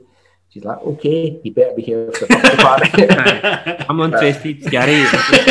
no interested. Just, just go up the road. Ah, I know. It's okay. I'm alive. I'm alive. I made it. I survived. You know, we could have we could have went up in a puff of flame, but um, I, I, missed the. Uh, the thing is, it was we crashed into a, a Chinese budget airline, and they were away within the hour. They just shipped them off onto that off that plane and on another plane. I mean, they were in China before we even get back to Singapore. That's wild, isn't it? That's wild. But it was on. It was on that big, massive plane, and there was like six or seven hundred days. And some of the you got a text on your phone to tell you how you were getting to Dubai, and people were getting flown to Pakistan and, and Tokyo and everything ah, before they could get back because they, they, had to fill the planes. So we we went to Kuala Lumpur, um, which was just up the road. Um, so it was up the road. yeah, the three, just well, in, ter- in terms of in terms of going to Tokyo or, or Pakistan or, or whatever, it was it was at least it was in a relatively right direction. in the continent. So how so after MasterChef, um, well, actually, when you found out, so you came to the final, you got the final day, and you cook a three courser, you yep. obviously smash out the bag, and you win. What the feeling? Because we see when you watch the video back, do you think? Can you remember that? Because your face just drops. Just You're shock. Like, it's was, just was, shock. Whilst you were cooking all that, did did anything go wrong, or did everything just everything fell into place? It was just like poetry in motion. No, I think it, I think I think I think it was. Nah, it was all right. It was. um I don't know. I just I just made sure everything I did that I'd because I did uh, I did the wee shortbread biscuit in my in one of my other rounds in my um, so I just and there's no practice, you know. So I just wanted to do stuff that I knew was safe and secure, and I never thought I would win regardless of what I did. But I just wanted to make sure that I put up three courses. Not one bit of you thought, ah, it's in the bag. Nah, never, never, ever. Too humble, man. After it, after we got all our feedback and all that, we all get sent away for an hour or so. And uh, and Matt and Ellie were saying, "Ah, you've won this, you've won this." And even then, I thought, you know what, I'm. and and we all kind of we all kind of spoke to each other at outside and said, you know what, it actually doesn't matter who wins. Because it's it's five minutes of te- it's five minutes of extra telly. That's it. We've we've all smashed this out the bag, but it but it, it does matter. Ah, it's lies, Of course it matters. it does it does matter. So so how at that moment um, how does it sort of impact your life from then? Do you just keep getting phone calls and getting emails? Well, and well, it's it's filmed six months before it's shown for a start, so you get back to work and no one knows you've done it. Oh. Um, so I went back to, and it was all filmed through through the summer holidays in the college. So I was in London for seven weeks. Are you and, um, and no one knew. Like due to contract, can you know tell anybody that you've won it? I shouldn't be telling you anything now. I'm still under contract. God's sake. That's just point. That's just like just a phone call then, wasn't it? I post this anywhere. No, you're not allowed. You're not allowed to say. Um, you're not allowed to tell anybody. I mean, obviously, Aye. people people, my, my wife knew. people you can trust not to go into uh, social my, media my, just because of social media. My boss, my boss Willie knew. Um, I phoned him.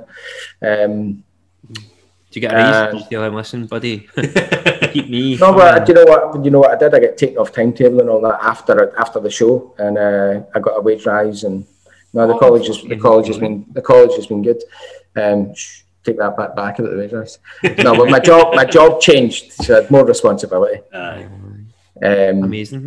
But as I say, there's six months, and and again, I was in. I, I didn't enter the show until about episode ten. So bearing in mind, I'm still teaching classes. You're still the students are still coming in the morning after and going, "Did you see that idiot on MasterChef?" and and when it gets to the end of episode nine, they show the trailer for episode ten, which is the following week, and you're in it, and you've not mm-hmm. told them. They so students are going mental. But, you know, so um, with the region um, that you never told them. Well, no, not really. No, it's just. just be, I'd be. Did you win? Did you win? Everybody's asking if I won. Just to um, keep watching, aye. And I, I just used to say, look, tonight's my last episode. Just watch it and you'll find it. Oh, yeah, I, I, I get I get kicked out tonight. All that sort of chat, but um, oh. but no, you couldn't tell students. But the, the students must have been like they must have been your biggest supporters through that. Obviously, oh, you'd already recorded it. But they must have been rooting for you. I, I think it's it's in a kind of way the. Um, the college shuts before it really got into that final week. So there was about 10 days left by the time the college shut for summer holidays. The college shuts about the 16th, and that show runs on for about another week and a half. So I wasn't really in. The, I wasn't you know, I wasn't a front runner anything at that point. I mean, I was doing okay, but um, so they, they, whatever their experience of it was, they did it themselves. Um, but when I came back to my first class in January, they had they had decorated my whole classroom with banners, and they got me a cup and all sorts of stuff. So no, it was a, uh, it was a nice a nice experience. Brilliant. But, That's amazing. But it's amazing though. Some some people never spoke to me about it.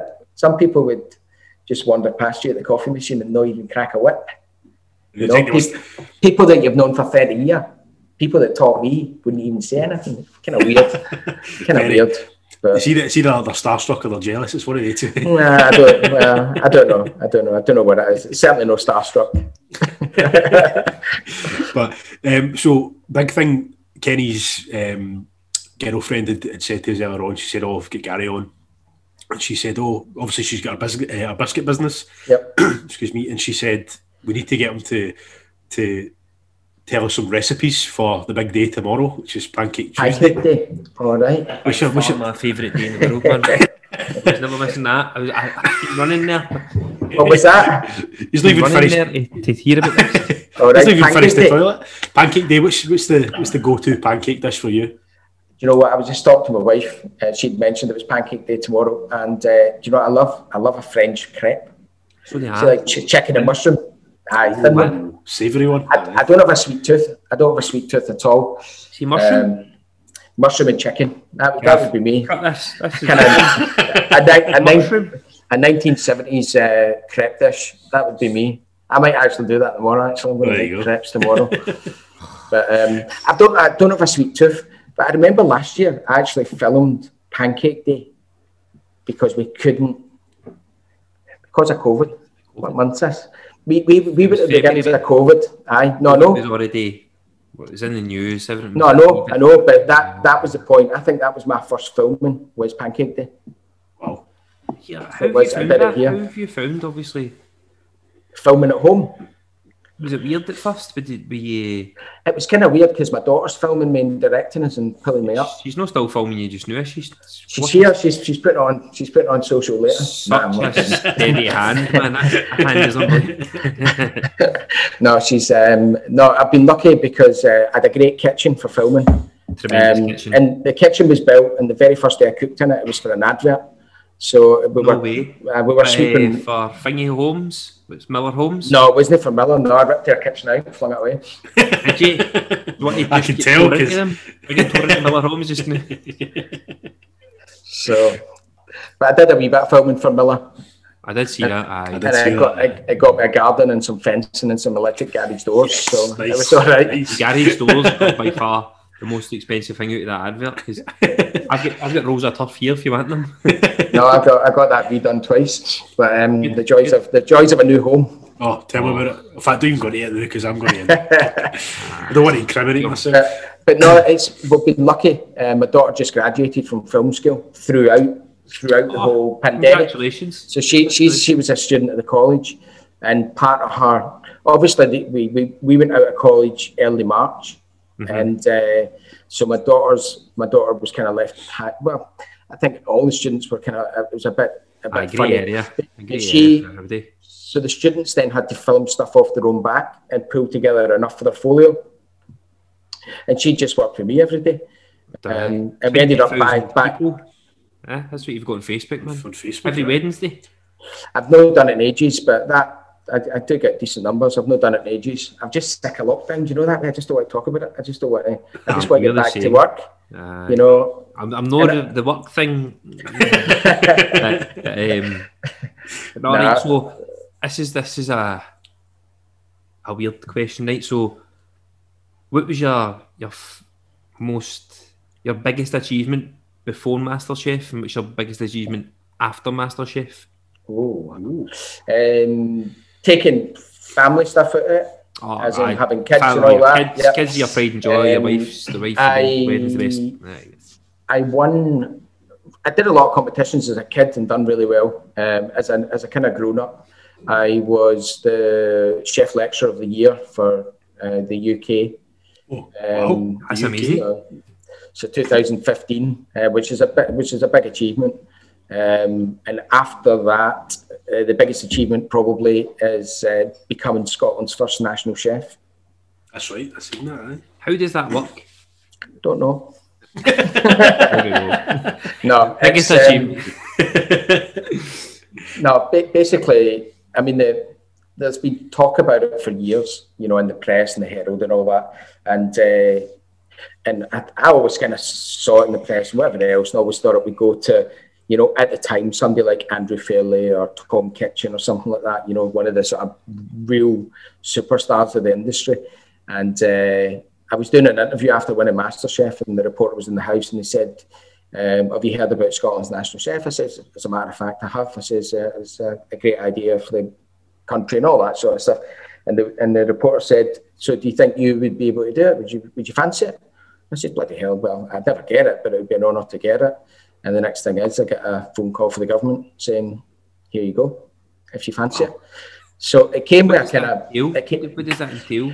So... Um, well, basically it came with a kind of four-page remit of what they're expecting the national chef to do. And I've I only do two things out of all of that. Um, I volunteer. I volunteer all my time to it. It's a uh-huh. kind of it's a it's a it's an it's not a job as such. You don't get paid. I mean, and, you, you, uh, you volunteered before anyway, so that's. I, I mean, I do obviously since winning MasterChef, I do a lot, a lot of voluntary stuff, um, an awful lot of voluntary stuff. Um, I probably do ten charity gigs for every paid gig I get. Uh-huh, um, uh-huh. But again, I always keep it to you know local charities, always or, or, Scottish charities, you know things like Mary's Meals and Marie Curie and Prince and Princess of Wales Hospice, Princess Trust. Uh-huh. I do all of that. Um, but basically, I looked at the remit and I wanted, I'm passionate about kids learning to cook. So mm-hmm. anything that involves youngsters learning to cook and uh, food poverty, I've done a lot with um, things like summer hunger campaigns that, and that sort of thing. Cooking for under a five or something like we're doing, with you? Um, I did again. That was that was a kind of a social thing for the um, Daily Record. I did five meals for a fiver. Ah, it's still good, doing it? So I think how many people can learn for that. That's... I know it's just getting, and again, I think lockdowns help with people cooking. I think a lot more people are cooking Does at home. Keep you, keep you creative as well. Keep you what, uh, what the what doing the lockdown stuff or doing the stuff for a fiver? Both, both. Well, the, I mean that, that daily record thing came in, and I said no, I can't do that. I says that's not going to work. I says I can't mm-hmm. feed. I can't. It was twenty five quid. I think it was thirty quid. It was thirty pound to feed a family of four for a full week. Uh-huh. And uh, I said to him, I said, that can't be done because we, we go shopping, we're spending fortunes. Uh-huh. And, uh, and, and what I did was uh, I went to shops and I, I just bought all some nice stuff. And I went to till and it was about 33 quid. And I phoned the record says, look, yeah, we can do this. We can get that. We can get that on. Get it down. So um, no, that was a good wee campaign. They ran an advert for a couple of weeks, and you know, your your your mammy loves all that when you're on the telly. Oh, oh to do something like that, especially the, the, accolades that you've got, man, that's something else. That's something impressive. Very impressive. But I've always been like that. I, I, mean, even my book, my book's just full of recipes for the house. I don't do. I've never considered myself yeah, to be a fine, a fine, a fine dining chef. It's sold it. My book. I think it's getting reprinted. Um, Amazon are saying. Uh, an April delivery if anybody wants to buy it. When you doing, I'll be buying it. When you doing an audio, you surely should do an audio. An audio book. Hundred percent. An audio cookbook. Aye. Is there such a thing? Well, make it, but you, you talk people through the recipe. I've pitched, a, I've pitched, a, I've pitched a few ideas for my next book. Um, is it audio? Audio? Surely audio. no, it's, be- it's better than that. What I was Video? going to do was uh, QR code it. Oh, wow. So see like little points in the book, you know, how to chop an onion, how to roll a bit of pastry, how to, you know, vacuum pack something or whatever. Just these little tiny tidbits that go with the book. But I'm still waiting. I'm still Video. waiting to hear.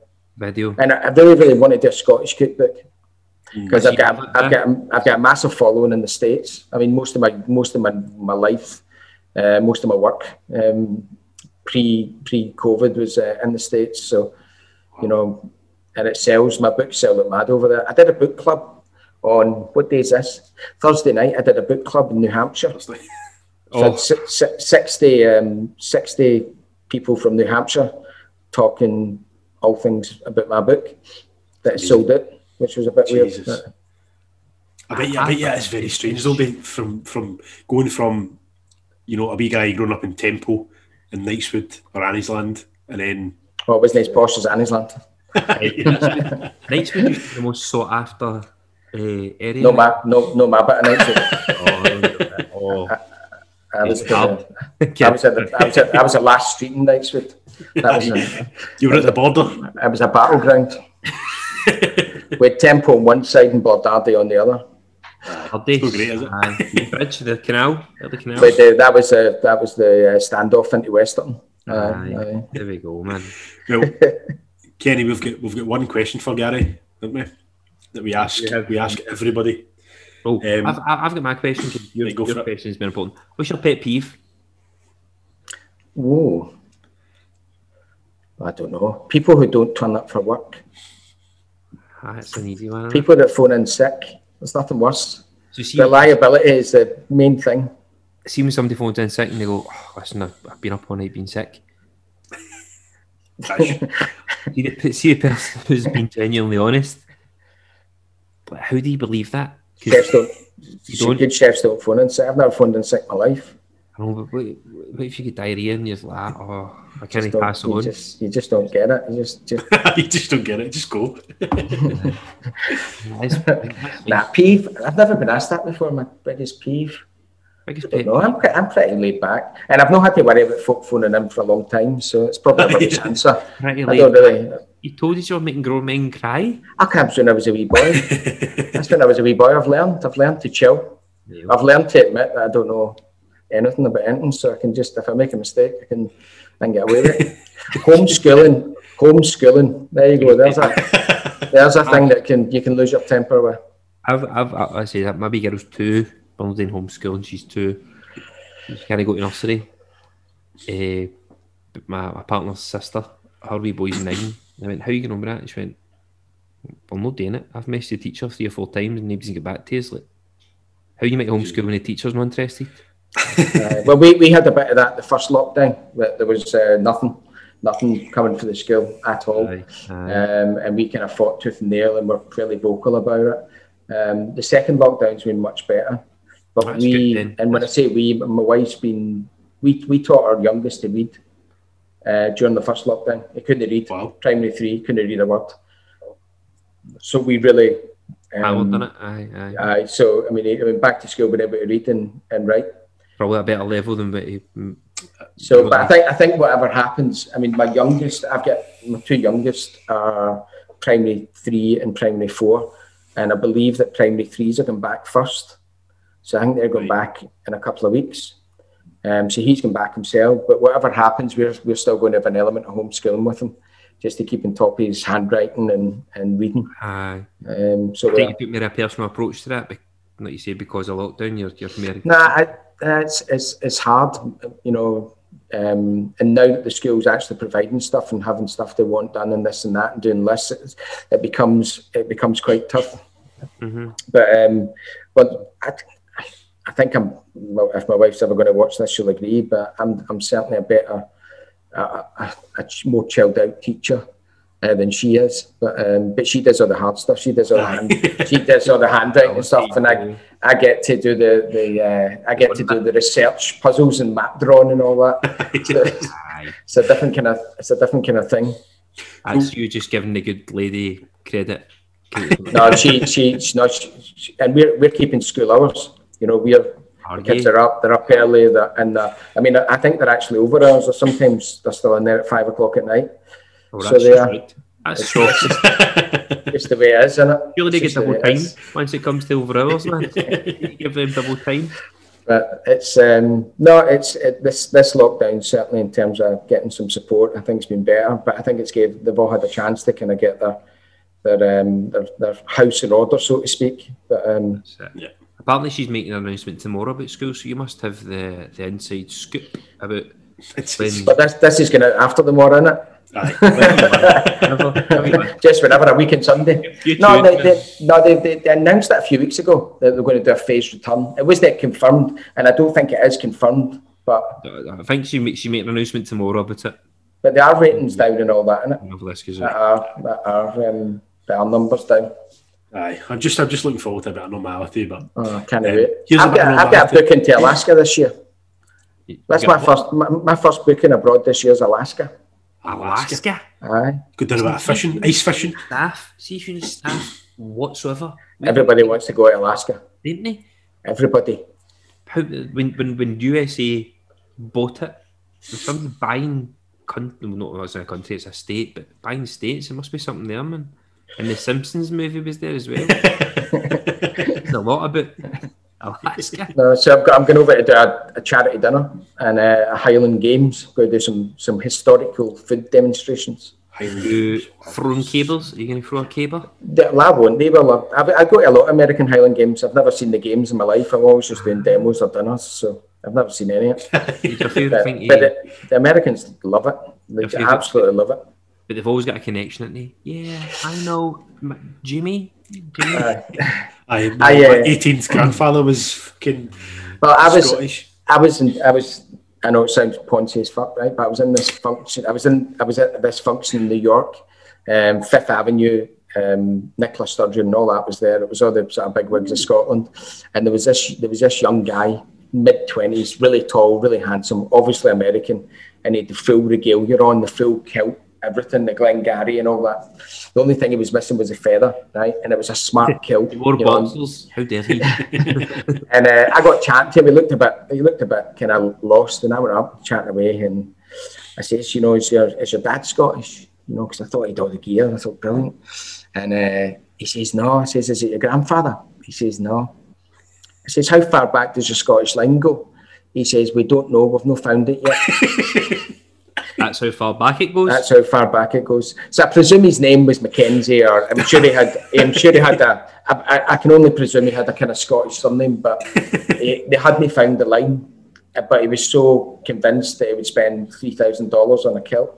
He, he wasn't he? wasn't? I, I, was standing in a pair of Levi's and a jacket. He's going to be uh, devastated when he finds out his family are. Do you know Irish. what? Though? I, I think about it doesn't matter that doesn't matter. There's no real there's no real difference. do, you think, do you think they can like they, like regardless of who you are, they could find lineage? You know that way you get that. The... Is it not something? I mean, my son should be. He's a historian. Um, my eldest son. I know. I know. It should be. I think you only have to go back something like ten generations, and you get two thousand grandparents. Ten generations. Wow, man. Just by the way it branches off, double, double, double, double, double, double, double. That, so, that's just maths, isn't it? Then really. Aye, aye. So if you, if you, you know, it's that old, that old kind of Chinese thing where you put a grain of rice on one bit of the chessboard and then multiply it up. By the time you get to the, the last aye. checkerboard, you'll get all the rice in the world. so, but um, what a great fact. Brilliant. Well, just just before I you go. ask you ask you the, the best question. I think right, go. yeah. Just before I ask you, where can you tell us where everybody can find out all your information, your website, oh, social there we media? Go. Good, good plug. Right. so uh, Twitter, uh, Instagram, Facebook is all GMAC Chef. My website is Gary Mac Chef for whatever reason. Don't know how that worked out. Somebody, some asshole took G Mac Chef from No, nah, whoever, whoever saw, who, this was right at the start when I when I got, I got my first agent. They did it and then sent me the bill. That's another story.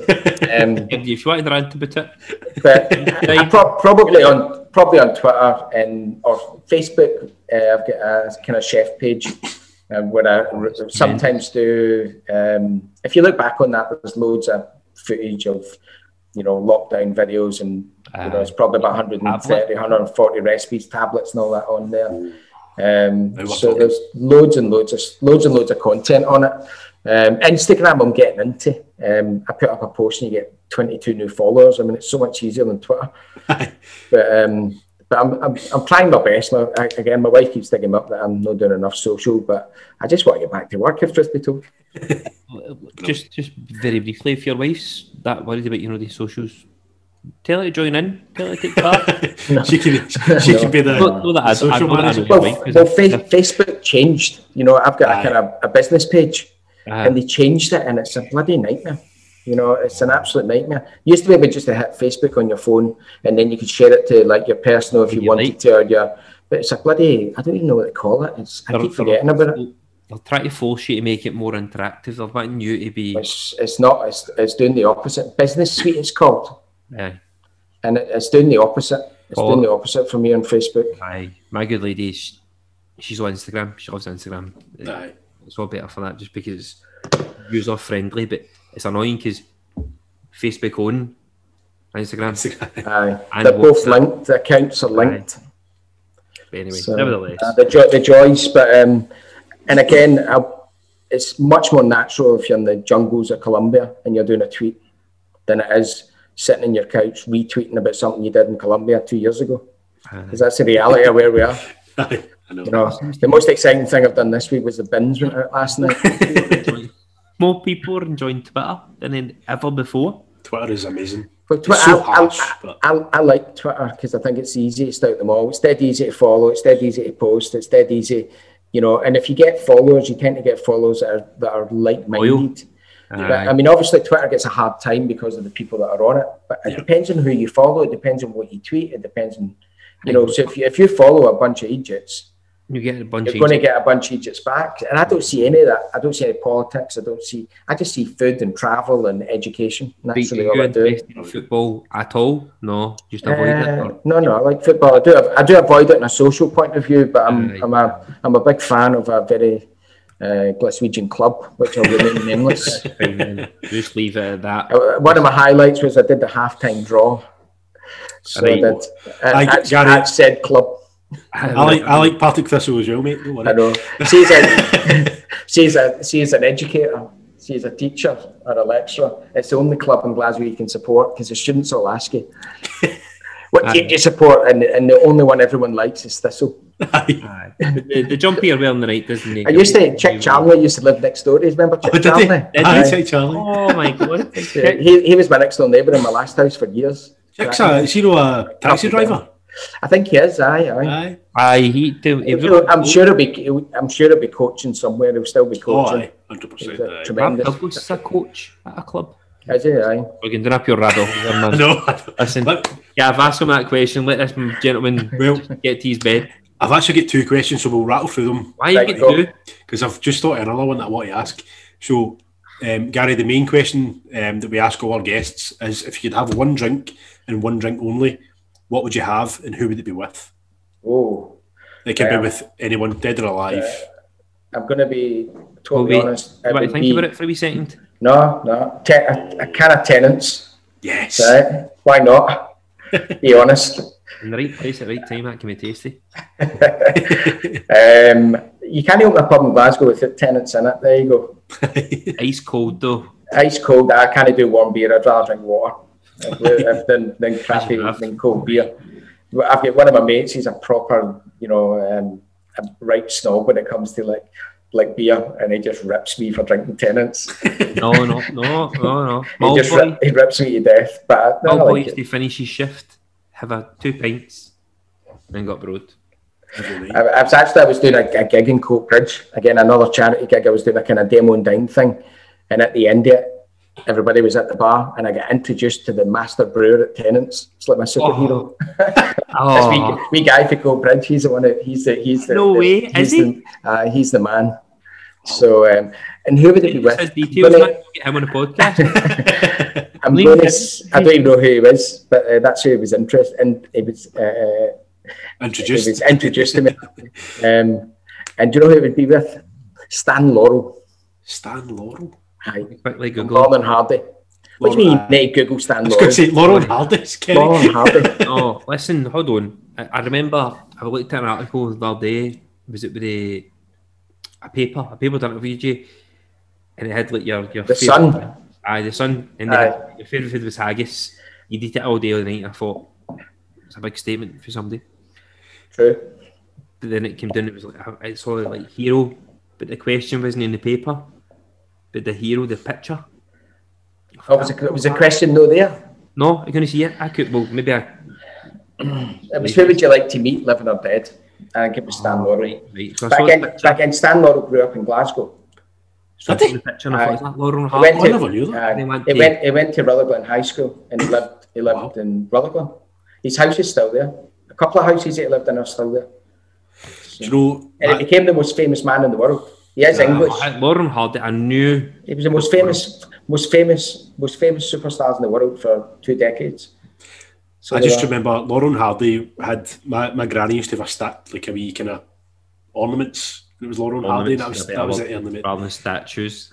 statues, aye, yeah. big life size statues. Aye, um, statues but, of Gary at Glasgow, but no. But there's there's one more that I just kind of thought of, and I thought it'd be a nice wee twist on that that question. Um, if you could have one main course, what would you have, and who would it be with? Evan. Uh, right, man. They need to change the person. No, no, definitely not. if that's who your heroes was in literally in the sun paper. So I'm like, I, I I'm sitting like, I sit at the computer and pause like, wait, I'm reading this thing because I wanted to know. In your research. I, I wanted to know if I was I, I, I, don't know. People like um, Billy Connolly and stuff would be uh, amazing. Just pure Scottish. I, I, I do like I do like um, I do like Scottish folk. Right, so although, although Stan Laurel's no Scottish. You're serving for four. I mean, course you've got four people. Four Aye. people now. Four. Jesus Christ! Let's just get. If you're going to serve a dinner, man, you might as well serve a main course. Right. Don't serve it for two, man. That'd be weird after ten minutes. Oh, nice. Billy Connolly, Sean Connery. Oh yeah. Um, Stan Laurel, and your wife. Good, great. Oh, right, sorted. Oh, the wife. There we go. Kenny Simsey there. and drinking Tennent's. What, what a mix. Everybody's got a big keg of Tennent's here there. What's, no, what's, what's, the main course though? What you? Uh, Scottish seafood. Scottish seafood. seafood. That was a kids interview. That that was in a wee kids newspaper. That's why I'm scared of spiders and they're like Iron Man and all that. What about uh, I saw the, the, the video of you serving uh, went out for salmon? Aye, aye. aye, aye. Uh, I am brand ambassador for the Scottish Salmon Company, and oh. they do a, a, breed of salmon called Native Hebridean, and it's the only farm salmon that uses Scottish eggs, mm-hmm. and it's a completely different animal to most farm salmon. So, best salmon in the world. So, when you know when you hear Scottish salmon comes for there, yeah, and I mean you'll find you'll find you'll find that salmon in New York, Tokyo, Sydney, you know, Johannesburg, um, everywhere. Is they, they, they, want they want that word Scotland on their menu. Uh-huh. We've got amazing produce. I love salmon. Love salmon. It's one of my favourite. Did they dye it pink? No. I thought it was a thing. In Norway, they might. no, right. No, no, no, hold on. Is this, is, that, is this a whole new rabbit hole we're going to hear, Kenny? no, no. Listen, let's just end on that. That's fine. I've, I've, I've, Not in Scotland in Scotland, in Scotland, we've got the most um, regulated uh, farmed fish mm. legislation in the world, without a doubt. Wow. We can't even put anything. No dyed pink, then it's no, no dyed. No, grey. no. It's, Other places in the world might dye it grey. Sorry, it's grey. Dye it pink. pink. Well, a salmon's pink because of what it eats. But if it's stuck in a cage in the middle of the North Atlantic or the North Pacific and it's not getting its natural so, but it's, it's making sure they get decent feed. That I've seen, I've seen, I've seen in documentaries and on all that they've got colour charts of what colour they want the salmon, but it doesn't happen in Scotland. So that's why Scottish salmon's twice the price of this the Norwegian stuff you buy in the supermarket, in some supermarkets. That's fine. There we go. I was trying to Google it very quickly. Problem, problem solved. There we go. Oh. But just Gary, watch, just watch my videos and believe what I say. I will. Yes, like in this podcast, anything Gary says gospel. It's gospel. Apart from the MasterChef stuff that I shouldn't have told you. no, I'll, I'll, make up for it and get everybody to watch MasterChef on Netflix. Do for it. Go see, for see, it. But it's just it must be mad to have won that all the years ago and then be getting accolades yet again. Uh, I've, st- I've still been. It's not. It's been non-stop since I come off it. Absolute non-stop. I mean, every day. Because what you've got to think that shows out there in hundred countries, uh-huh. and it and it's still running as it's running for the first time in Israel or something like that. And I wake up most mornings with a message from somewhere in the world saying, "I just had to find you. I thought you were amazing on the show." Aye. And it's, it's, it's all over the world. It's good that people can find you. I suppose these days with social media, I suppose you know if it was ten or fifteen years ago, you would go away and win it. You'd have fifteen minutes. You'd have mm-hmm. fifteen minutes on the telly, then you'd be back at work. But um, I don't know. You just have to Maybe make opportunities. Oh, that's it. I'd take the good. I'd, I'd, I'd, I'd people phoning up saying that was my long lost sister and all that. Weird. No, you didn't. I did, I. No, you didn't. I'm, for, I'm, I'm, I'm, I'm phoning my mom. What was this? Nah. oh my god, man. That's no, you, we, we did. And I once get a guy, I do videos, right? So people will message me say, Can you wish my my mother or my girlfriend or something Merry Christmas? Uh, aye, aye, and they want a wee video sent to them. So I do a wee video. And uh, so I did this video for this, this lad's girlfriend or whatever it was. So she's the biggest fan and all that. So I sent him the video. A couple of hours later, he sends me back a picture. This is my, my girlfriend's uh, wrapping paper. And it was just wrapping paper with my face on it, loads of my oh. faces on it. and it was like, I started locking all the doors. oh. I showed it to my wife. She's like, told you, you need to Lock stop. Up.